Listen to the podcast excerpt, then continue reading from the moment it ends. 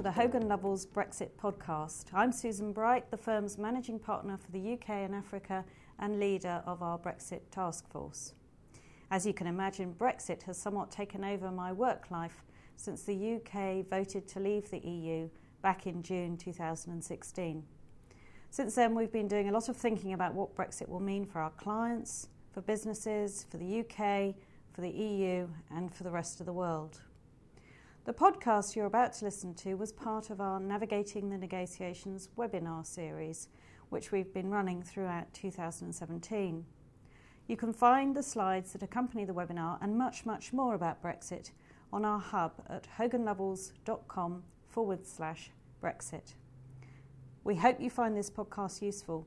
Please do rate, review, and subscribe.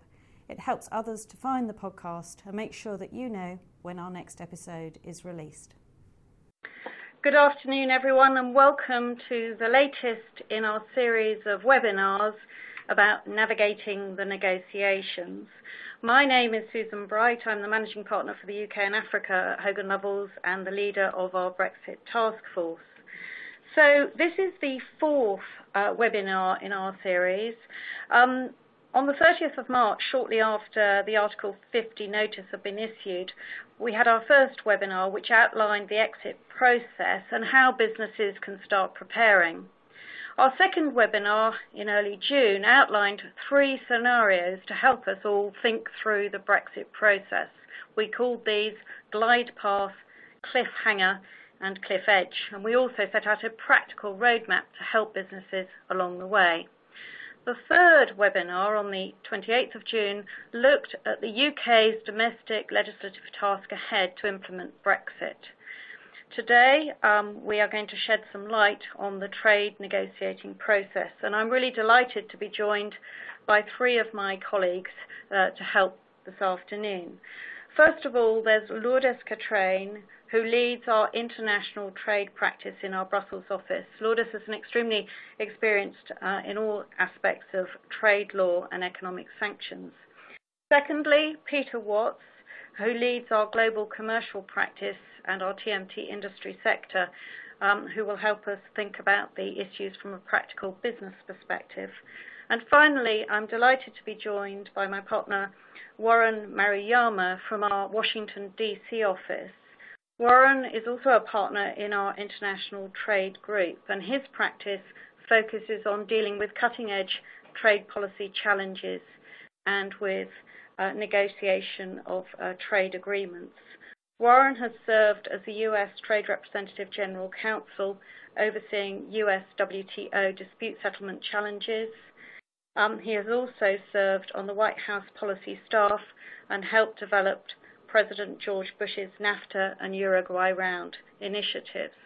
So um, our, um, we expect to be able to provide some great insights this afternoon on what lies ahead. So in terms of the agenda and what we're going to cover, um, we're going to start with the future UK-EU relationship, summarise briefly for you the global trading system, and then think through trade relations in a post-Brexit world. We'll then have a, a, quick look at the treatment of financial services in free trade agreements and then spend a little time thinking about helping you how to advance your business interests in the trade negotiation process and finish up with a reminder of the Brexit resources that we have available to help you. So, starting with the future UK-EU relationship, um, I thought it would be useful to start with the uh, where we are now, first from an EU position and then from the UK position. So, Lourdes, could I turn to you to set the scene with the EU position? Thank you, Susan.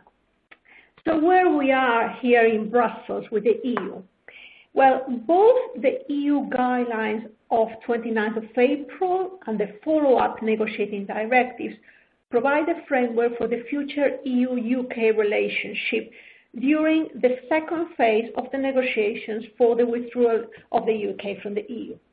This second phase will only start, according to the EU, once sufficient progress has been made in the first phase of the withdrawal negotiations, which will cover citizen rights, the financial settlement, and the Northern Ireland border.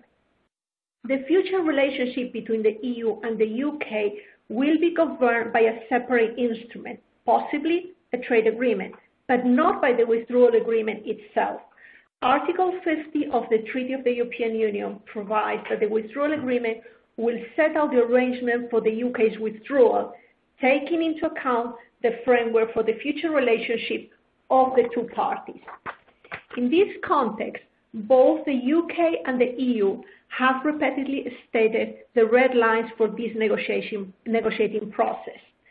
From the EU perspective, the four freedoms of the single market, that is, freedom of movement for goods, services, people, and capital, are indivisible, and no sector-by-sector approach will be acceptable. Leaving the single market will imply that the UK will not be able to opt in for certain sectors, possibly more crucial for its economy. These boundaries have been confirmed last week by the EU's chief negotiator, Michel Barnier, in his speech at the European Economic and Social Committee. So, so Peter, thank you, Lourdes. Peter, could you um, set the scene from the UK position? Yes, so I think just briefly to set the scene, um, the, the UK position it has a lot of commonalities with the EU position. It's the same, but it's different in some important respects. Uh, and this slide just sets that out. It's also important to remember that this is the position stated by the UK government, um, but clearly complicated by the fact that there are differing views within the UK Parliament, both on principle and emphasis. But there are, I think, uh, a couple of important points.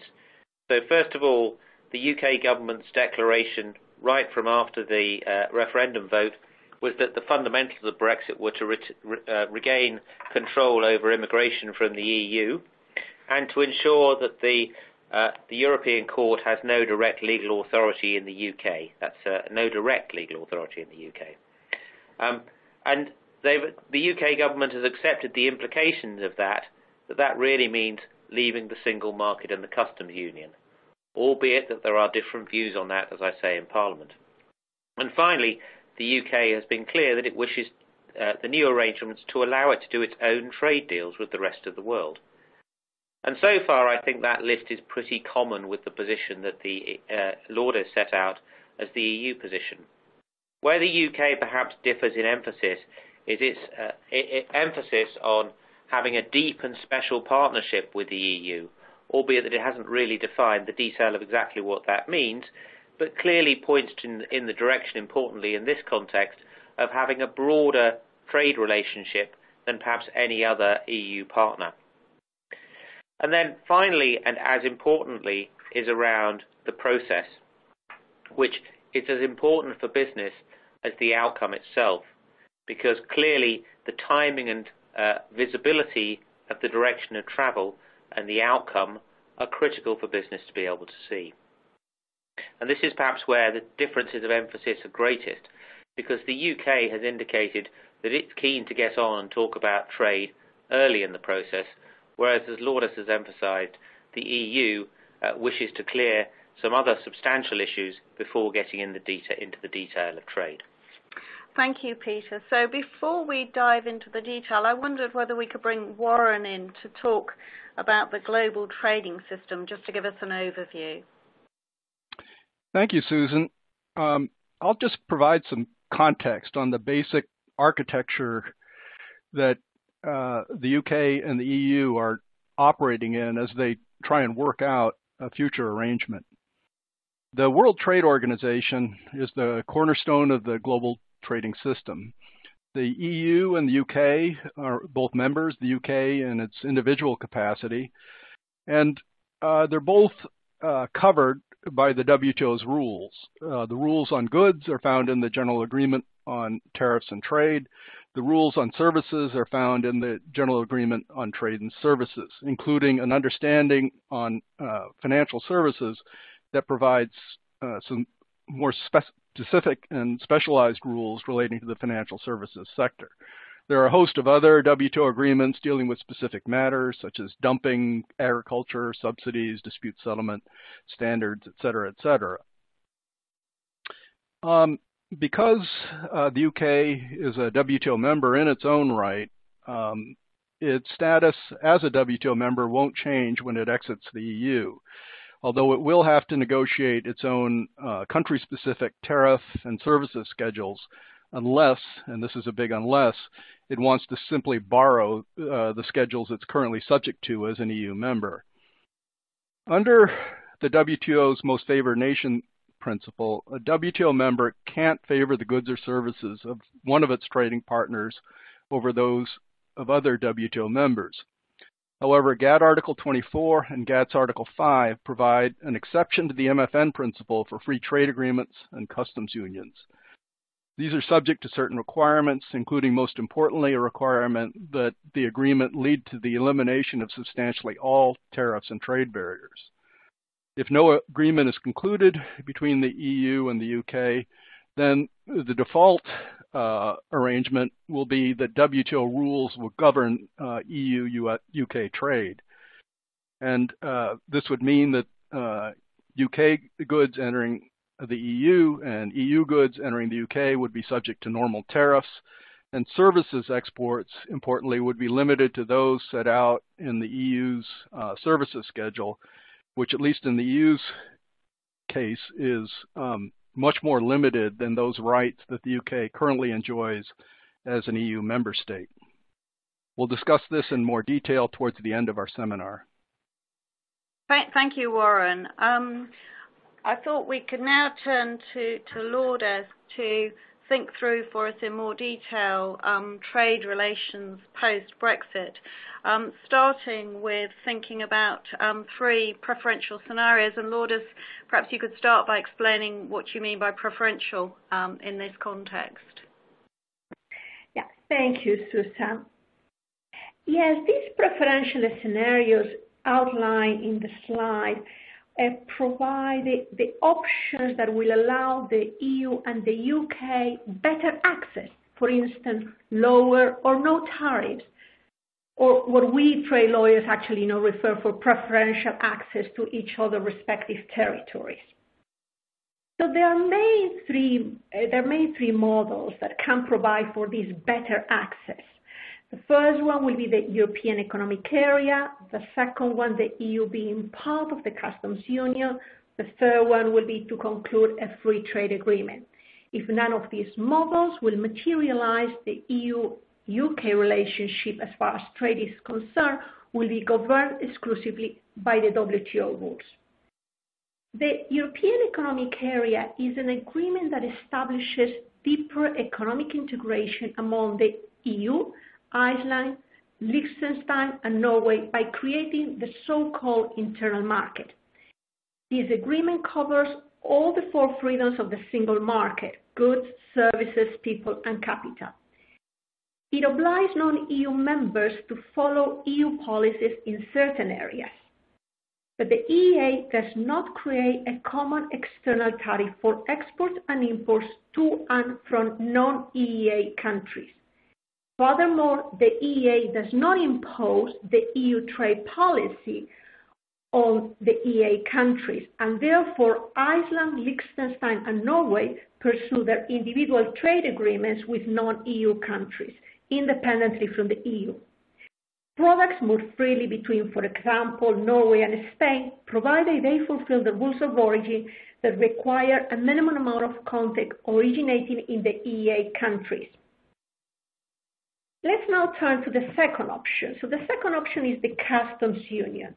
That is normally an area in which tariffs on goods are eliminated among the participating countries and where a common customs tariff is applicable to export and imports to and from third countries.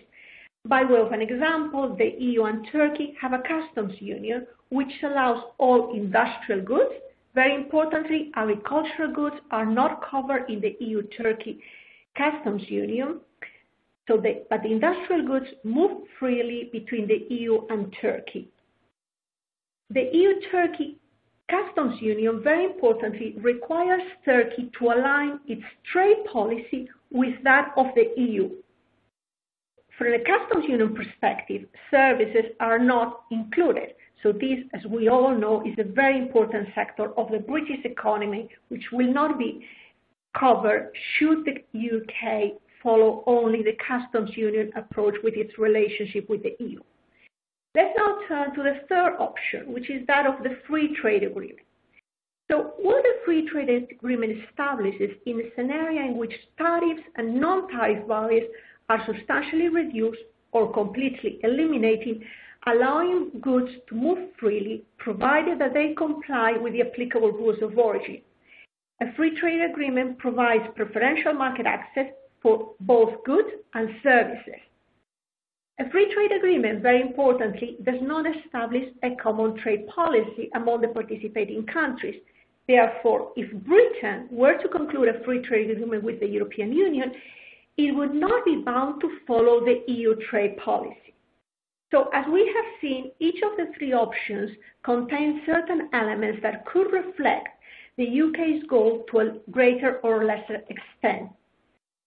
Thus, the UK will have greater independence in its trade policy with third countries under the FTA option, whereas the EA would correspond to the UK's aspiration to regain its legislative and judicial independence from the European Union.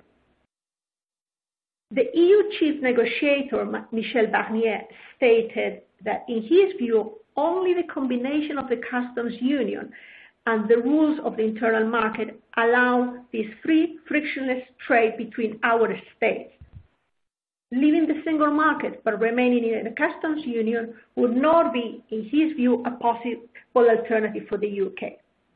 But what are trade negotiations? You know, as the name says, are just negotiations. So in practical terms, this means that if the EU and the UK were to go for a trade agreement negotiation, everything is up for grabs subject, of course, to the WTO's rules on substantially all that Warren outlined earlier.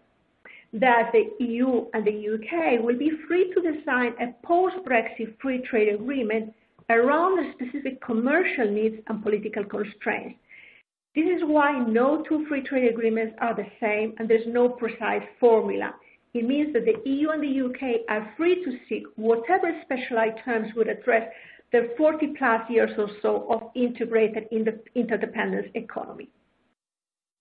This should be considered against the background that in a no-deal scenario in which the EU-UK trade relations will be governed exclusively by the WTO, for instance, a British car would be subject to a 10% duty when imported into the EU, and French wine will be subject to around 19% duty.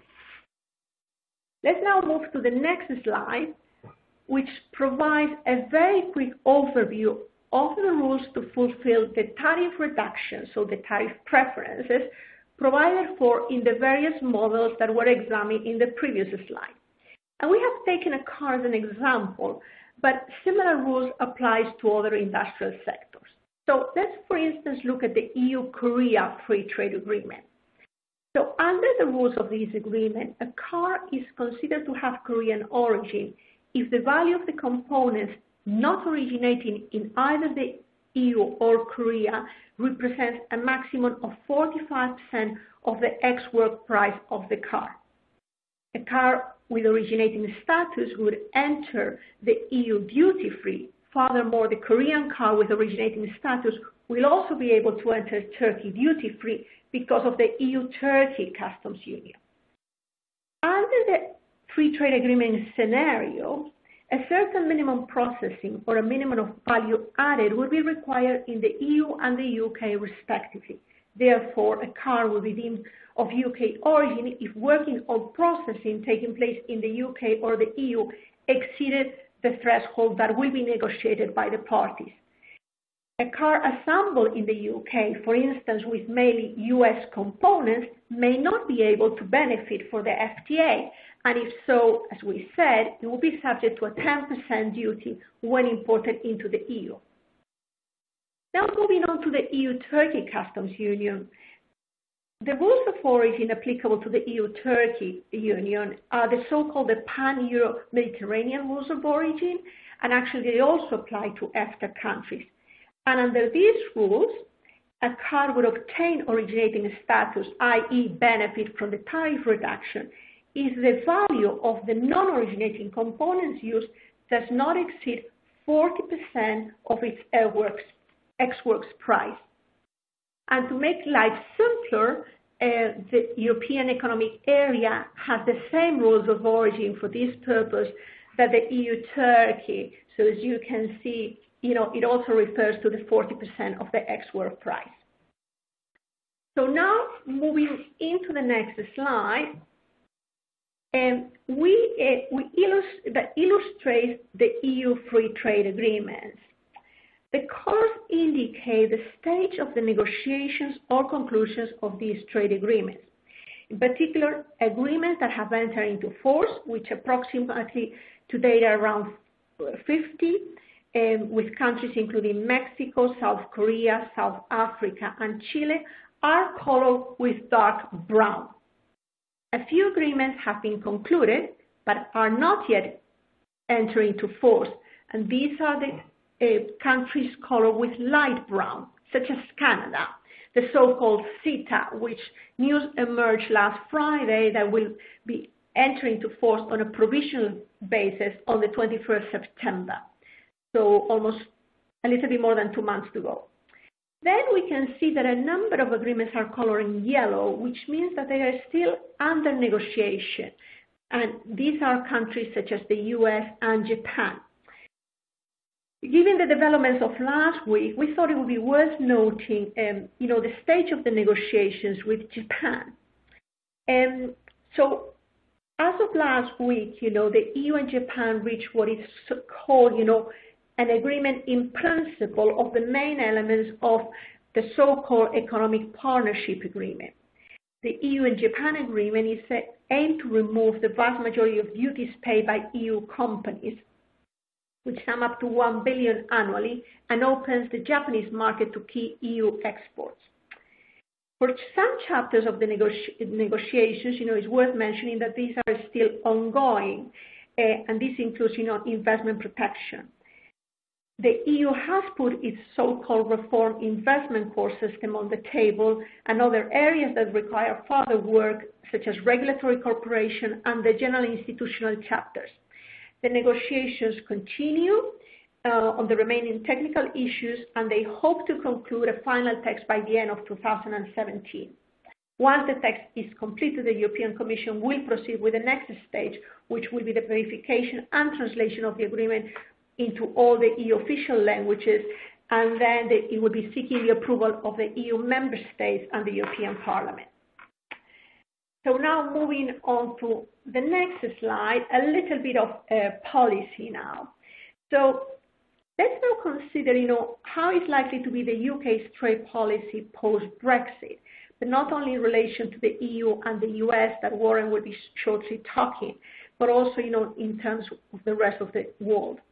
So once the UK leaves the EU, the rules of the WTO will apply to its relations with other countries unless, of course, it concludes agreements with them, or unless, of course, with the agreements which were shown in the previous slide, sort of the UK inherits one way or the other the benefits that it has already acquired by being part of the EU. An issue, you know, which may present practical difficulties is whether the UK will need to amend the so-called WTO schedule of commitments because its current commitments are those offered by the EU, uh, that is to say, they are part of the EU schedule. The question, therefore, you know, arises, and at least to the best of our knowledge, the UK has not been clear so far, is whether the UK will intend to replicate the EU schedule of commitments or whether it will try to amend them. In this case, you know, we would expect that the UK most likely will replicate what already has as part of the EU. And that should be, you know, in terms of tariffs, a reasonably straightforward uh, process. It can be getting a little bit more complicated in terms of agricultural products which are subject to tariff rate quotas. By way of an example, you know, agricultural exporters from Brazil and Argentina may wish to have better access to the UK. That the final solution, you know, on the tariff rate quota allocation is likely to require negotiations not only between the EU and the UK, but also between those, uh, those and the other members of the, of the WTO affected. The UK will continue to be part of the, or will continue to be subject to the WTO dispute settlement mechanism, which consists of panels of judges at the first level and the appellate body on appeal. Very important to know that the WTO dispute settlement mechanism is a state-to-state -state mechanism. That means that private parties do not have access. WTO disputes can be complex and long. For example, the subsidies dispute between Boeing and Airbus, one of the largest disputes today in terms of the volume of trade, started in 2004 and it hasn't been settled yet.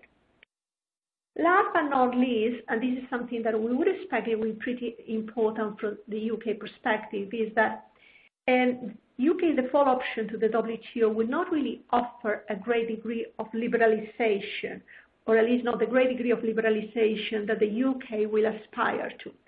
Since the Uruguay round was concluded in 1994, little has been achieved in terms of further liberalization. That is the reason why WTO members, including the EU, have opted for bilateral or plurilateral trade agreements offering selected market access, such as, for instance, the TISA, which that's an, a, a negotiation for a trade, an, an agreement on services involving 23 members of the WTO, and another uh, agreement which is currently being negotiated is the Environmental Goods Agreement, which seeks to eliminate tariffs on certain environment-related products. And the negotiations cover 18 participants, including the EU and its member states. Lourdes, thank you very much. I, I thought we'd now turn to Warren um, and ask him to reflect on the possible shape of UK-US trade relations, particularly framed, of course, by President Trump assuring us all that there'll be a very quick uh, free trade agreement between the US and the UK. Uh, Warren, how possible is all of that? Thanks, Susan. Um, there's been a lot of talk about uh, a UK-US free trade agreement. Uh, there seems to be interest on both sides of the Atlantic. And as you just noted, Trump uh, tweeted, uh, and he tweets a lot, that uh, we could expect a UK uh, free trade agreement very, very soon. One complication is that the UK can't negotiate and conclude trade agreements with other non-EU countries before its withdrawal from the EU under the um, Article 50 procedure. Until then, um, in 2019, the UK remains a EU member state and is bound by the EU's common commercial policy. Um, despite the Trump administration's generally anti-trade posture, its uh, withdrawal from the Trans-Pacific Partnership with Japan and 10 other uh, Asian and Latin American countries, and its promises to renegotiate existing free trade agreements like uh, NAFTA and the U.S.-Korea Free Trade Agreement, the Trump administration has continued to insist that it is committed to what we call, quote, bilateral trade deals, unquote. Now, no one knows exactly what this means yet. The UK US free trade agreement, if it happens, would provide a very useful opportunity to find out. Uh, the president's been very enthusiastic about a UK free trade agreement and to a lesser extent about a US Japan free trade agreement where he's under a lot of pressure from US agriculture, particularly because of uh, the recent announcement that the EU and uh, Japan have reached an agreement in principle that would give European agricultural products preferential access to the Japanese market. Now, uh, the early signals from the Trump administration on what exactly would go into these bilateral trade deals have been all over the place, but uh, the signals are that it could involve some new provisions to um, deal with things that are priorities uh, for the Trump folks, like currency manipulation, steel dumping, uh, tougher rules of origin, greater scope for Buy America restrictions, and uh, much more limited dispute settlement rights, particularly uh, involving challenges to U.S. dumping and countervailing duty cases. A further complication is that under the U.S. Constitution, uh, Congress, not the President, has the final say on trade agreements uh, such as free trade yeah, free trade agreements, customs unions, or any other major uh, trade agreement. So Congress, uh, because this is a delegation of authority that allows the president to negotiate uh, trade agreements, will expect to be consulted throughout the process. And in the end, after a deal is struck, the House and Senate must vote to approve the agreement. This uh, voting process takes place under uh, what in the U.S. is called the Trade Promotion Authority or fast track procedures, which limit the scope for uh, last minute amendments that might tinker with the deal. And it also requires uh, the votes to take place within uh, 90 legislative days. This is a term of art which translates to about six months in uh, real time and prevents uh, filibusters or blockages, uh, particularly in the U.S. Senate. Uh, the fast track procedures were renewed in uh, 2015 after a major legislative struggle. Um, they President Trump would have to renew them in 2018, which one would hope is going to happen, but um, no one should lay any bets on it. And that would leave um, a narrow window between 2019, when the UK exits uh, Europe, and July 1st of 2021, when the uh, TPA fast track procedures are scheduled to expire. It's always possible they could be renewed, but this has typically been a long and arduous uh, process that uh, can take uh, several years in the U.S. Congress. Um, so uh, this is uh, an intriguing possibility, uh, certainly would um, be beneficial for both the U.S. and the EU, but um, it does involve some complications. And I'll turn now yeah, to Peter. It, it, it, it, does sound pretty challenging. Thank you, Warren. So uh, what I thought we might do is, is, try and bring, with the context of all of that from Lourdes and Warren, to bring that back to, to the three Brexit models that we talked people through on previous webinars. Peter. Yeah, so um, just as a brief reminder, I think we talked about this uh, on the last two webinars. Um, if one looks at this slide, it, shows us what's important for business in terms of the practicalities of the negotiating process and emphasizes the importance of getting clarity early. Um, clearly, in a, in a bad outcome for everyone, the UK and the EU would negotiate at length running right up to the point of Brexit occurring, and would reach no agreement, and we'd have uh, we'd have the proverbial cliff edge off whichever one would fall, meaning that uh, following Brexit there'd be very uh, reduced alignment between the UK and the EU positions, and would be into that world of the the WTO that Lourdes touched on. Uh, even though if we move up the slide, we move into what we've called the cliffhanger here. Um, the negotiations would run to the end of the day, it might lead to uh, one of those outcomes in the middle territory, perhaps the, the free trade agreement of some sort that Lourdes talked about. Uh, but business would not see the shape of that until very late in the day. The problem with that is that it reduces certainty all the way through the Brexit process for businesses planning and means there is a, real risk that advice for business will become uh, at some point during the course of next year you need to start planning for the worst. You need to start planning for that WTO world, a, a world in which uh, you face tariffs and barriers of one sort or another. And therefore, the only real world for business that will give a degree of certainty, a degree of confidence early in the process, and therefore allow business to plan and start to act for the best rather than the worst, if we have visibility of a good degree of alignment some form of either long-term or at least interim deal which sees us through on, on an aligned, reduced tariff, some form of middle ground basis, and that would need to come pretty early in the process. And I think that highlights the challenges given the number of complexities that Lourdes and Warren have already talked about. Thank you, Peter.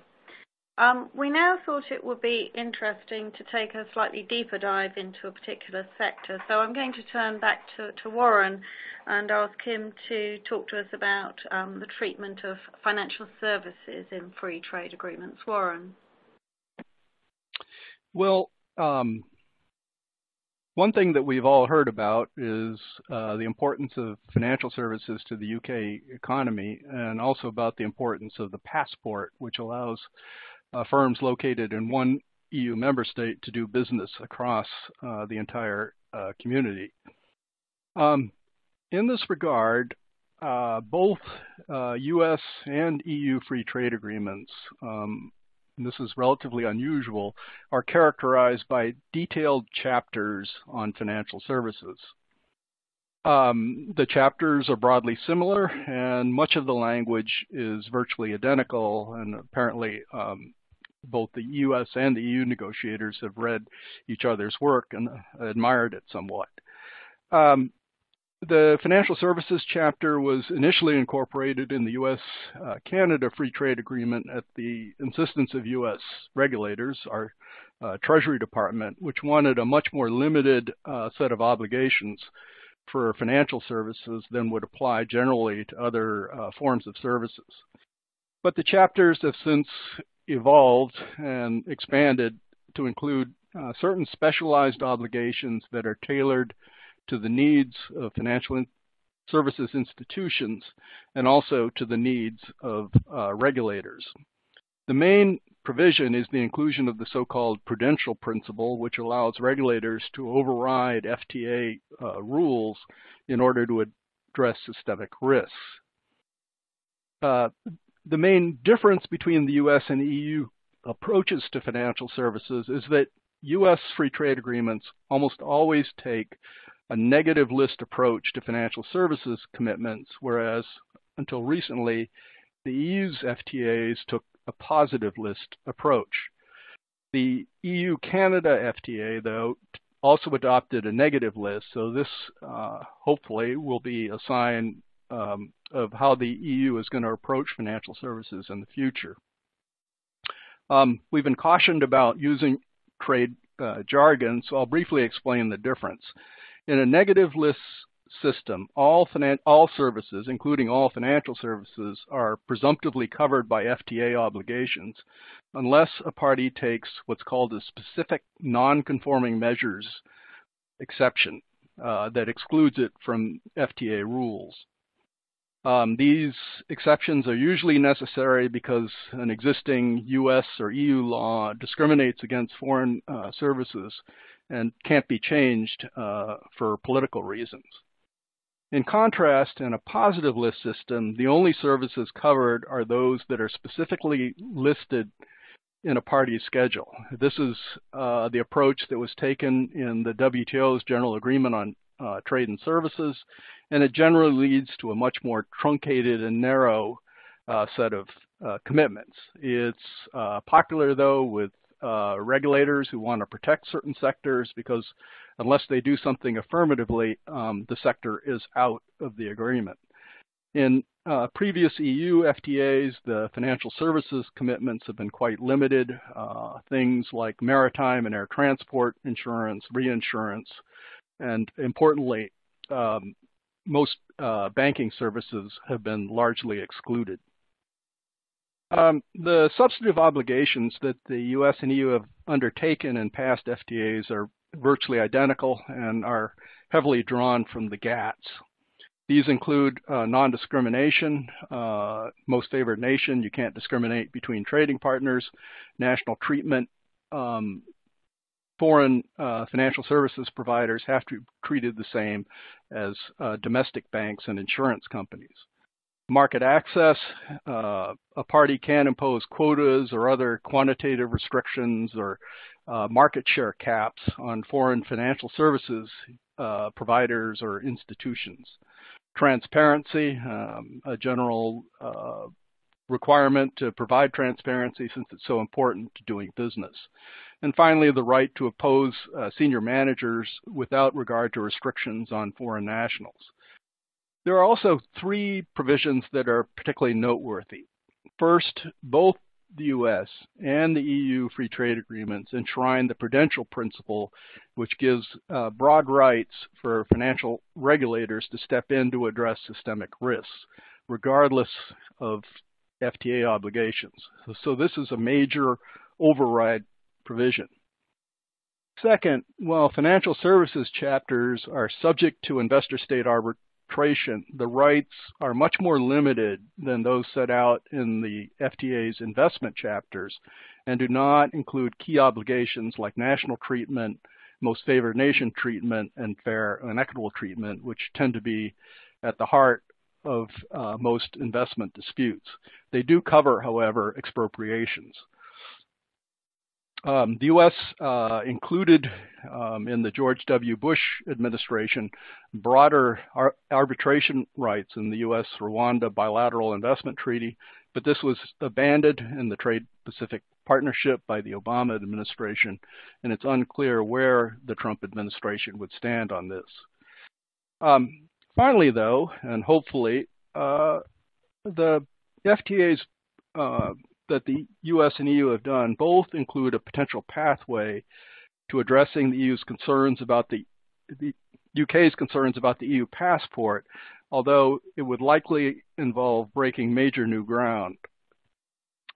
Um, under both US and EU free trade agreements, and as provided in the GATS, a party can accord what's called recognition in trade terminology to another party's regulatory measures and systems.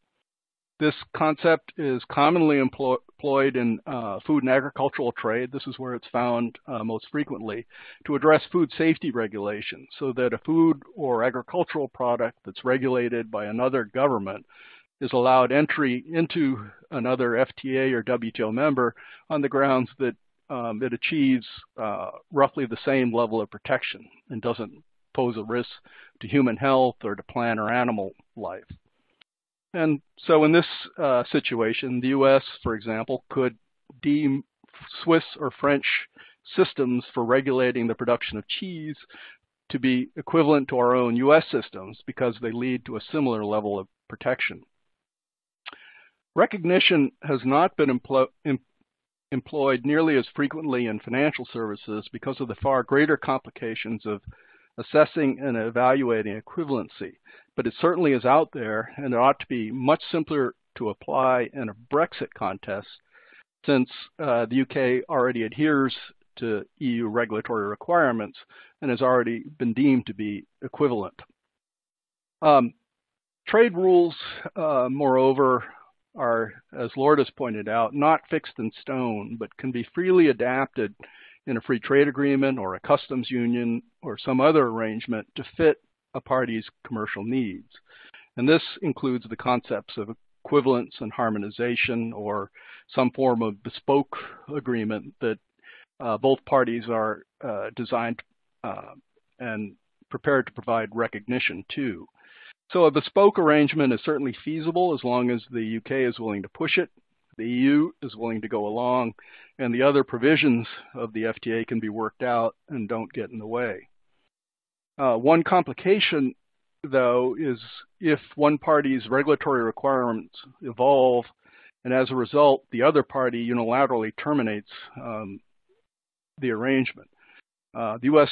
just went through a very unpleasant experience with this, with the U.S.-EU safe harbor, which was negotiated uh, by one of our colleagues, Ambassador Palm, in 1998, and dealt with cross-border transfers of personal data.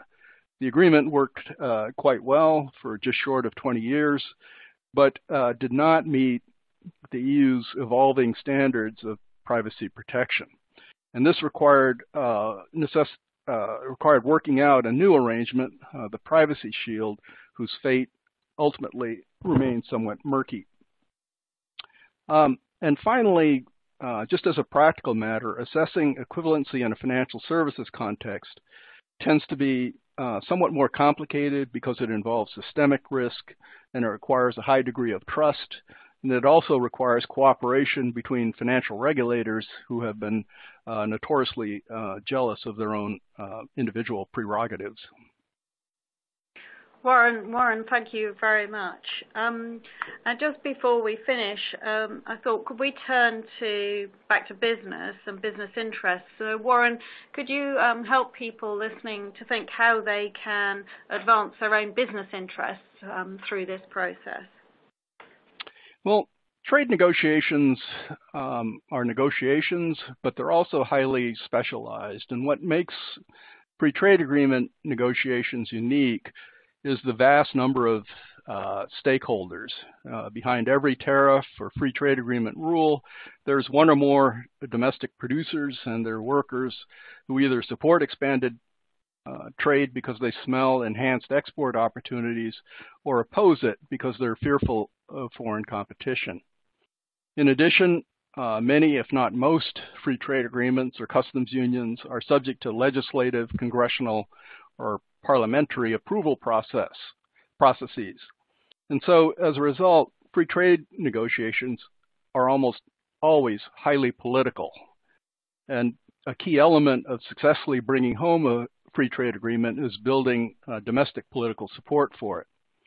And so for this reason, uh, a free trade agreement, and particularly a big and complex one, typically requires governments to engage in extensive stakeholder consultations and also consultation, consultations with their Congress, Parliament, or legislature, uh, starting before the negotiations even begin and generally continuing throughout the negotiation process to sort out different and conflicting industry demands and adjust to the progress in the negotiations. For an industry that wants to play in Brexit and the negotiation of future commercial arrangements between the UK and EU, it's important for your business. You need to understand uh, the FTA negotiation and um, political dynamics.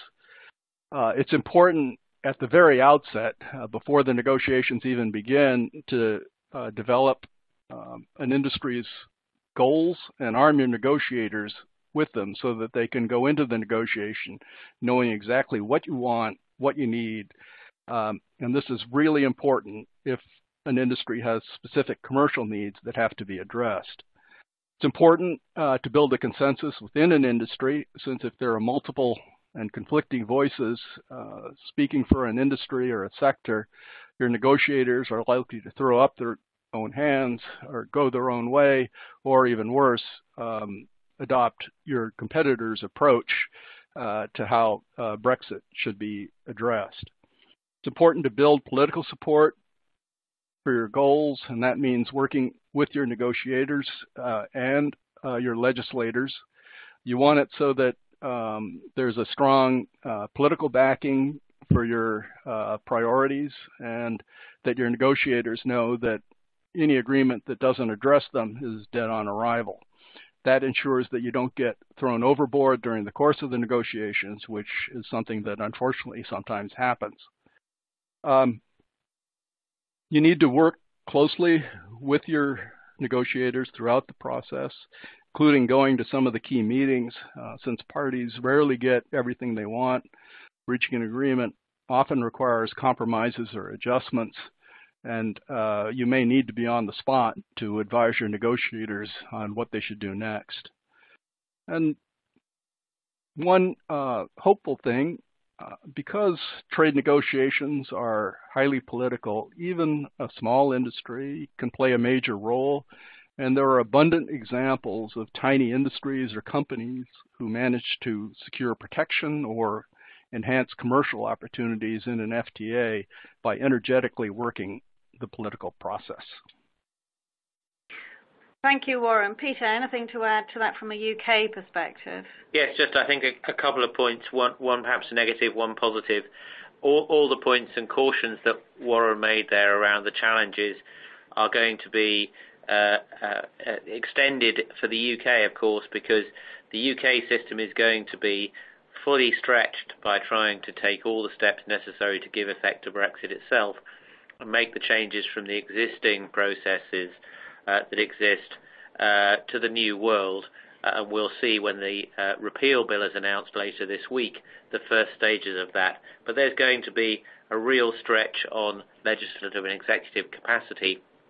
So it's even more important than usual for industry to get in there first and try and be helpful uh, to shaping those. The positive side, of course, is that whilst negotiating new deals with the US or anywhere else uh, is going to be a stretch because the UK is already going to be pushed in trying to do its job with the EU. Um, uh, the, Euro- the EU UK basis, as Warren also mentioned, is at least starting from a current state of alignment, so it's perhaps a little bit less challenging than starting from scratch. Thank you both very much. And just to finish up, a reminder of the Hogan Lovells Brexit resources. So for further guidance um, and help, please do visit our dedicated Brexit hub at hoganlovells.com forward slash Brexit. This contains all of our latest thinking on the legal issues about Brexit, including our recently released practical roadmap. You can also sign up for our regular Brexit Bulletin email on the Hub by using the button at the top of the page. We will be holding more um, webinars in this series, um, and we'll come back to you and let you know when those will be. Um, finally, as always, um, if you want to discuss how Brexit um, impacts on your specific business and what you can do to prepare um, do get in touch with us by contacting a member of the team or by emailing brexit at hoganlovells.com. So I'd just like to thank uh, Lourdes, Warren and Peter for joining me. Thank you very much. Uh, and thank you to all of our audience for listening.